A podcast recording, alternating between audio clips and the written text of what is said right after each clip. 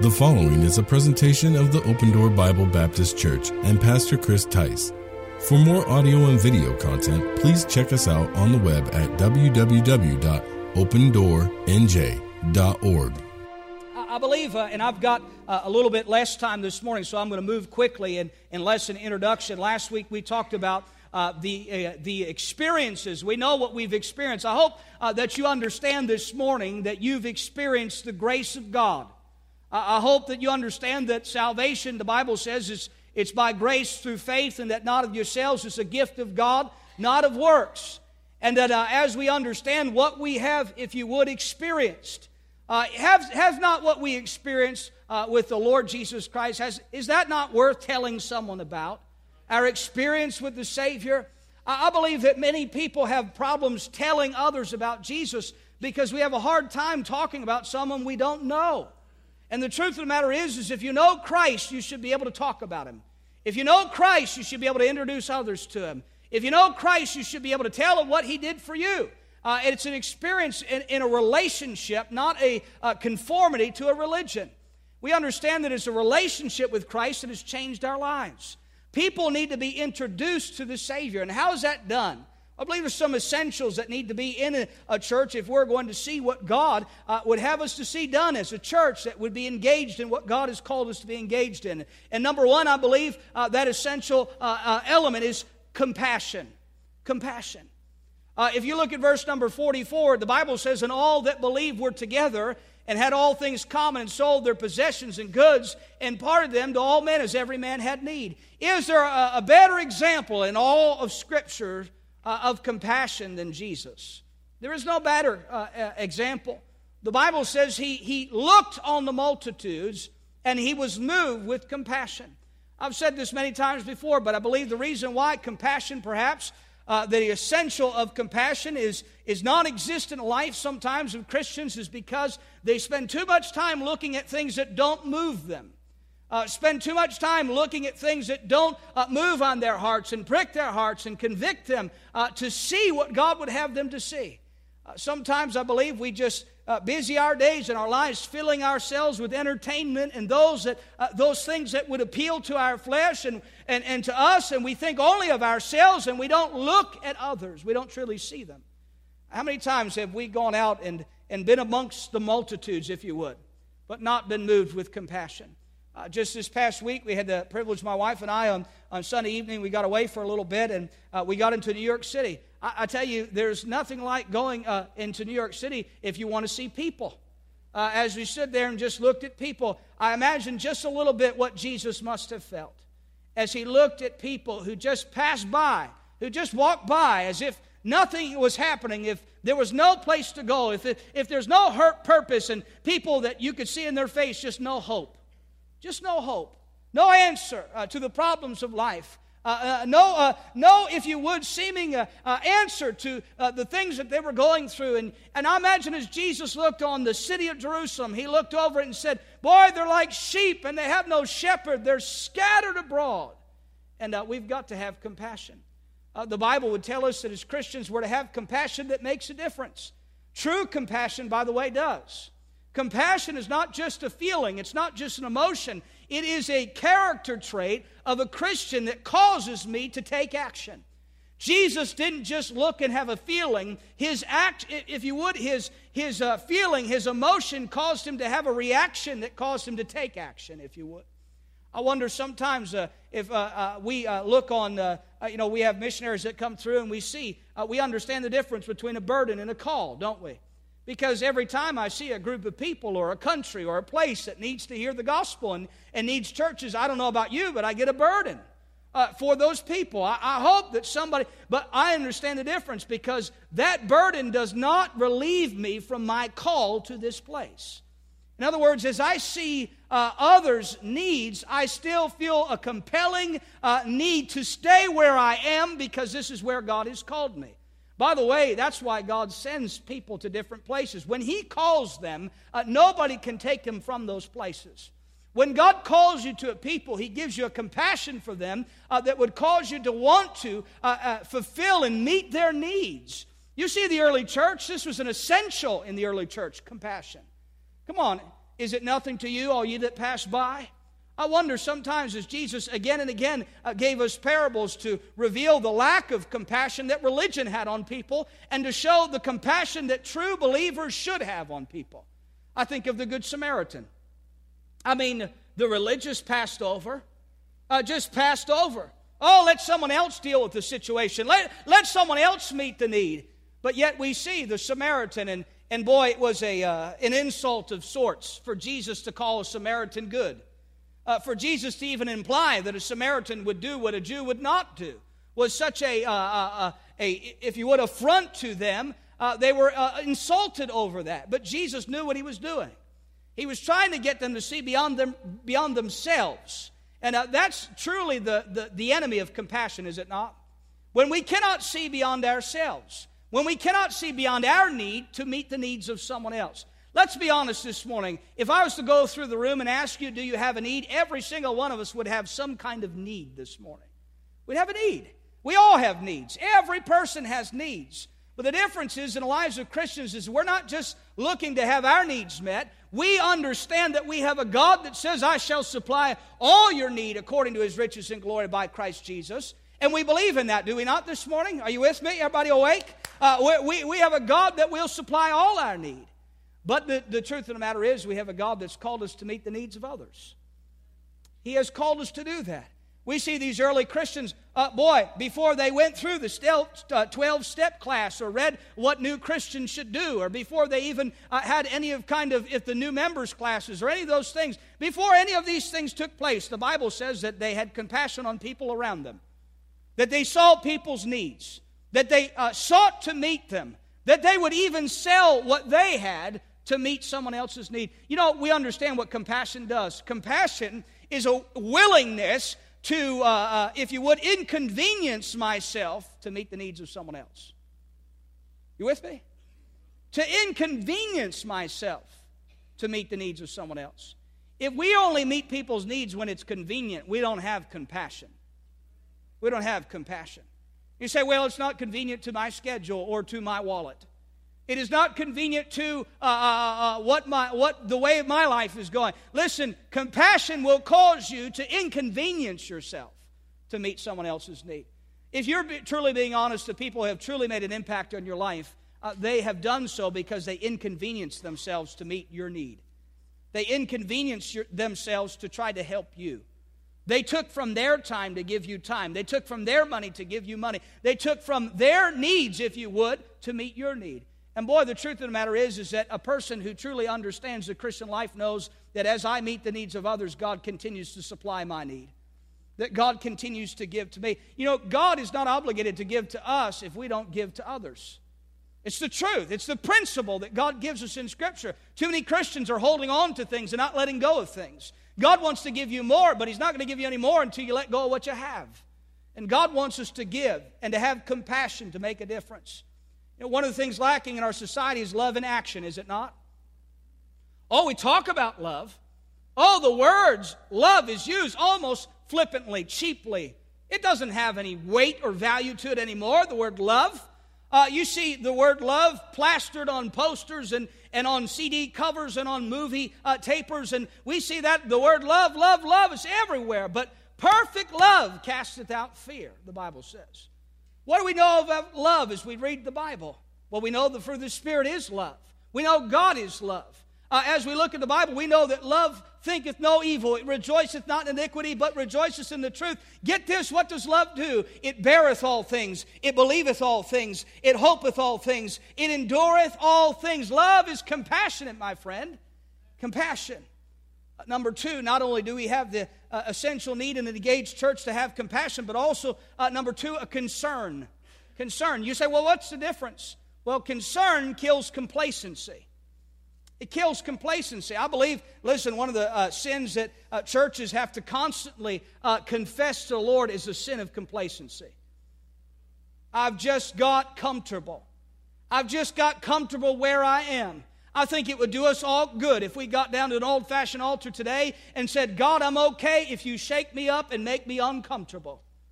I'm okay if you do that so that my eyes are open, so that I'm in tune with what you would have me to do. Too many of us are crying out to God for more comfort. Oh, God, make my life more comfortable and cushy. Oh, God, make my life more, uh, give me more of what I want, more of what I want. God, I don't want any trouble. Yea, all that live godly in Christ Jesus shall suffer persecution, the Bible says.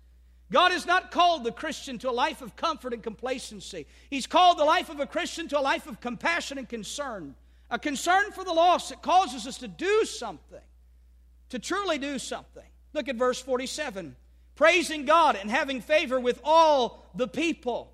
And having favor with all the people. There was a concern that was there for all people uh, that was around them. Concern kills complacency. Our concern should not be born out of selfishness, but spirit filled leadings. Does the Holy Spirit lead you to be concerned for things? I believe that's discernment. As God leads, He also, God doesn't just lead us to be concerned for ourselves. That's not the leading of God, that's our flesh. What does the Holy Spirit lead us to do? He leads us to be concerned for things that have nothing to do with us and everything to do with His will, if you would. What does God want to use me in this life to do? What would God have me? How would God have me be a co laborer, enter into His labor, to take His yoke upon me? If you would. To enter into yoke with God is to be concerned for the things that God is concerned with. To enter into yoke with God is to go the direction that God is going in. To enter into yoke with God is to do the work that God is doing. That is what it means to enter into yoke with God. Too many of us have have, have uh, said, Well, I don't want the yoke and burden of my sin. I, I don't want the consequences of those things. But the truth of the matter is, is I don't really want to get saved so that I have to do more work. I just want to be comfortable. I, I want to have things. That is not, that's a prosperity gospel. That is not the gospel of the Word of God.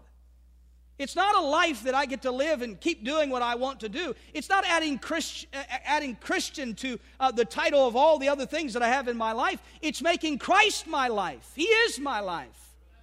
Uh, he is my everything. Concern. How about this? The third essential, I believe, of engaged church is conviction. Conviction. Uh, they say in a uh, first generation Christian, we'll see convictions. In a uh, second generation Christian, often conviction will come down to a belief.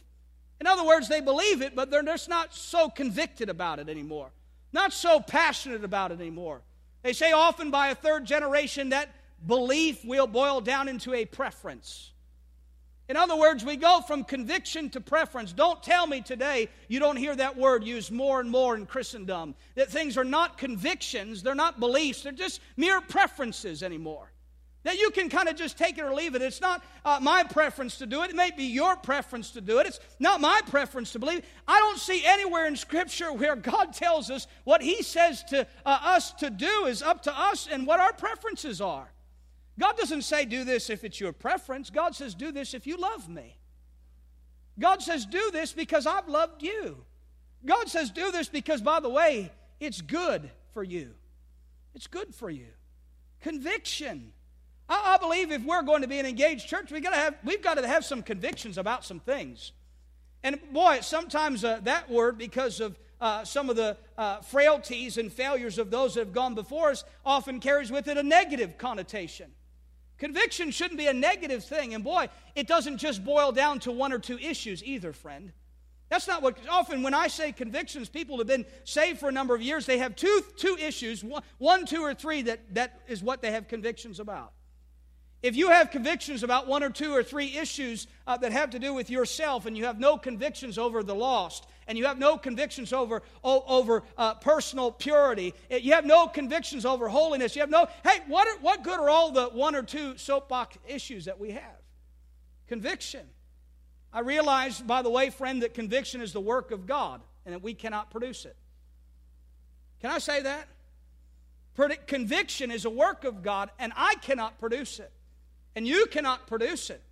But we can hinder his ability to work in this place. We can hinder his ability to convict. If you would, uh, there should be such an atmosphere in the church house of God because of our conviction, if you would, that when people enter in, the Holy Spirit has free reign to work. Come on, you with me on that? That's the atmosphere we should want in the church of God. An engaged church wants the Holy Spirit to bring conviction. In other words, what do we want conviction of? Well, we want the lost to be saved. Can a lost person become a saved person without a conviction of the Holy Spirit? No. It cannot happen. The Holy Spirit must convict the sinner, it must compel uh, them to call on the name of the Lord and be saved. And by the way, that is not something that we do. That is something the Holy Spirit of God does. But it is something, by the way, that we can set an atmosphere for. When a church comes and says, Lord, have your way, when a church comes and says, Lord, not my will, but thine be done, when a church will come and enter in together and say, God, it's about your will, not mine. God, I want to be pure and holy, acceptable in your sight. And we enter in, you know, it, it, it makes an atmosphere for the Holy Spirit to work. Don't we know that we can grieve Him? Don't we know that we can hinder Him? Don't we know that because of lack of faith or uh, uh, because of the presence of sin that we can hinder the work of the Holy Spirit in the church of God today? Yes, we can. But I tell you, if there's anything I'd like to do this morning, it's not hinder the work of the Spirit, it's to help Him. I want to help. How about you? By the way, that is not the attitude that the pastor brings to the church, it's the attitude that we all together collectively bring. We collectively bring an atmosphere where the Holy Spirit can convict, where He can do His work. You know, we can create an atmosphere in which the Lord will have a hard time moving. Or we can work to ensure that open door is a place that encourages the Spirit of God to do His work among us. If we would see God move, I believe we need to consider four things when it comes to conviction. Number one, atmosphere. Look at verse 41. Then they that gladly received His word were baptized, and the same day were added unto them about 3,000 souls. Can, can I ask you a question? Who caused those people to gladly receive His word? The Holy Spirit. Did He do that work? He saved them. The, the, the people did not save. But let me ask you a question who baptized them? Disciples? I believe so. Those that were there were believers, baptized them. You see, it's a working together, it's a partnership. It's when, when we allow God to move and then we're ready to respond when He does. We're ready to do what? Hey, when God moves, I think sometimes in the church of God, when the Holy Spirit moves, there's a bunch of people sitting around and say, What do we do now? God's moved. We want Him to move. What do we do? Respond. If the Holy Spirit moves, we've got to respond. We can't just sit back and say, Well, Holy Spirit, move. He does the work in the heart spiritually, but then He says, Get up. He says, Move. He says, Work. He says, Labor. Hey, we've got to enter into His labor, do we not? Hey, somebody baptized those believers. Oh, uh, I, believe the, the response that we see, and they continued steadfastly in the apostles' doctrine fellowship and breaking of bread and prayers. Do you not see an atmosphere of conviction? An atmosphere of the Holy Spirit having His free will? There are times, I'll be honest, there are times when I've gotten up to preach and felt great liberty, and there are times where I get down after preaching. I'll tell my wife later, I felt like I went 15 rounds. I'm serious. Sometimes uh, preaching is more work than other times. And the truth of the matter is, is I believe it has a lot to do with the atmosphere. I believe it has a lot to do with the willingness.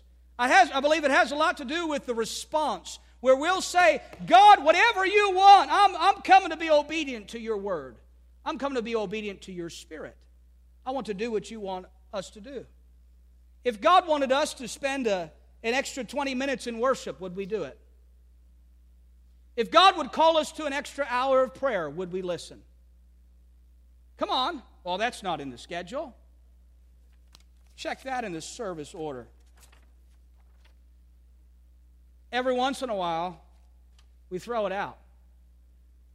By the way, if God orders something, we listen, we respond. You know what we try to do with service order? I've got a, a sheet up here. It tells me the order of the service. What are we trying to do with? Uh, we're trying to create an atmosphere where the Holy Spirit can work. We want the Holy Spirit to work. I said to Brother Andy, uh, great songs this morning. Hallelujah, what a Savior. He lives. What a wonderful Savior is Jesus, my Jesus. Why do we sing these songs? We're trying to create an atmosphere. God inhabits the praise of His people, does He not? Is God pleased when, when people praise Him? Sure. So, does God know, though, what we don't know? We look at each other and we say, well, we praise, but does God know whether we really did or not? Sure does. Does God know the thoughts and the intents of our heart? Sure does. Does God know whether we've really worshiped or not? Yes, He does. God knows. Atmosphere, attitude. Attitude. You look at this in verses 42 and 43. If we can condition ourselves to come to the house of God anticipating God to do something special, we're more likely to see Him do something special. Can I say this? Come praying, come worshiping, come excited, and come ready to watch the Lord move. Don't come and say, well, God's just not going to work that way anymore. God doesn't do that anymore. You know, we just kind of assign ourselves. We're going to come in, we're going to sit down, shut up, listen, leave. That's the way that we, oh, that's it. That's all we're going to do. Come on. Prepare yourself. Attitude makes a big difference, doesn't it? Ever have a bad attitude in church? No, never. Right? Did it make a difference? Hmm. Attitude makes a big difference. Makes a big difference. How I perceive, how, the lens for which I look at things. It's amazing. I, am always amazed I can see sometimes, uh, uh, I, will see somebody and, and uh, they're worshiping. Boy, they're on the edge of their seat. Oh, they're into it. They're, I mean, they're just really letting. I'm, I'm not just judging by the outward appearance, but I'm just saying there's a difference. You see it in their eyes. You can almost sense it. There's just something there. And then you look over the next person, he's asleep. Attitude makes a big difference. Same building, same song, same music, same words, same church, different result. Attitude. Attitude makes a, a, a big difference, makes a huge difference. Come praying, come worshiping, come excited, and watch the Lord move. Action, action. These folks, they didn't just say, well, we're going to have an atmosphere and we're going to have an attitude. They said, we're going to do something. Action. We're coming. Listen, this is what run of the mill average Christian does. I come to church to sit and to listen and to spectate. Feed me, move me, do something, wake me up. It's your job, you know? That's the, that I mean that's kind of the, the the general attitude is just let me let me just sit here and um, you know, they that endure the end shall be saved, you know?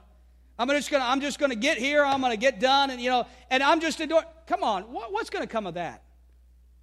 I mean, I'm coming ready to respond. Ready to respond. I mean, if the Lord speaks to my heart, I'm to listen. And boy, sometimes people say, well, God just never speaks to my heart. Well, then I'd check something in, in your heart. Because He's speaking. His word's being preached this morning. Do you hear His voice? Do you know Him? Are you one of His? Oh, I hope that you hear. Because if you don't hear, I'd check my heart this morning and say, I'm not, the, the message is not the problem. The atmosphere is not the problem. Oh, maybe it's my attitude. Maybe it's the fact that I don't know Him. Ooh, that's a big deal. Action. Come to the house of God determined to be obedient. Obedience to the voice of the Holy Spirit would create an atmosphere in which is more likely that God will move. And when He does, we need to engage in action. How about this? Attendance. Every church service that you don't come to, nothing will happen in your life. Just, I mean, in a sense of, I didn't get anything out of that service because you weren't here. You got to come, and that's a start. But can I say this? Attendance is not where your job ends, it's where it begins. When I come, come on, you ever, you ever, you ever see that employee? do they do that anymore? Clock in? You know, that thing that could cut your finger off if you stuck it in there? You know, that thing, you know, clock in. I see they do it on the computer now, right? Well, job's done. I showed up five minutes late. But I'm here. Everybody should be happy that I came. Is a, is a, is a boss happy that his employee just shows up? Well, I'm here. I'm going to sit at my desk all day. Probably not do a whole lot. Minesweeper, right? Is that even a thing anymore? I don't think so. But I mean, you know, do I mean just just show up, attendance. Come on. Why is it that with church that we think just by mere attendance that my job's done? I think that's probably because the accent has been more on attendance than it has been on attitude, atmosphere, action. We think, well, because I came. Does the Bible call us to attendance? It calls us to assemble. So we are to attend. But it doesn't stop there. The Bible says that we're to attend, assemble, and not forsake assembling because we're to consider one another and provoke one another to love and good works. I see that we're coming to serve, to act, to do, not to sit. And, uh, you know, isn't it amazing that sometimes we got to stand up again? That's some people.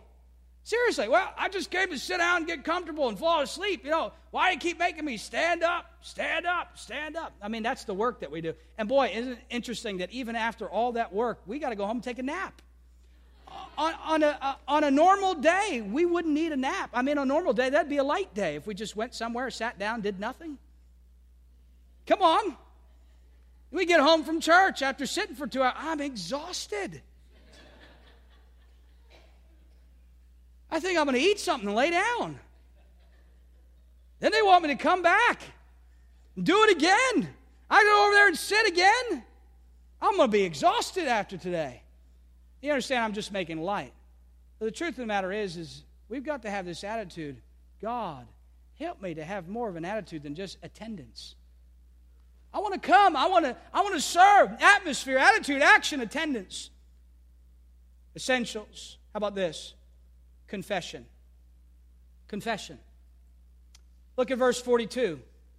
And they continued steadfast in the apostles' doctrine, fellowship, and breaking of bread, and in prayers. You know, honesty is an essential if we're to be truly engaged as a church. If we can't be honest with ourselves and what the condition we're in spiritually, we'll be lulled to sleep in our comfort zones. How are you doing spiritually this morning? As we come this morning, I believe if we're coming before a holy God that knows our hearts, we have to be honest. We have to be honest. Does God know your heart this morning? Does He know it? Does He know your thoughts? Does He know your motives? Does He know your intentions? So here's the thing let's stop faking it. Let's not fake it. If there's something not right, what should we do? Confess it, forsake it, and move forward. That's what God calls us to do. Don't come and pretend like everything's okay. Listen, this is where we're supposed to get help. This is where we're supposed to get encouraged. We're supposed to encourage one another, but I, I fear the reason why we really can't is because there's not enough honesty. I'm not coming honest, I'm coming to with a facade, with a mask, uh, kind of fake, if, if, if I'm being honest. I'm not really being honest. Hey, listen, come and be honest. If, if it's not right, don't pretend like it's right. But can I say this to you? If it's not right, then respond and make it right. Is there something that should be between two people in this room that cannot be made right at the cross? No. Is there something between you and a Savior that cannot be made right at the cross? No. Here's the truth then forgiveness, restoration, these things ought to be essentials in the church of God confession. And then lastly, this, this morning, commitment. Commitment. Look at verse 46.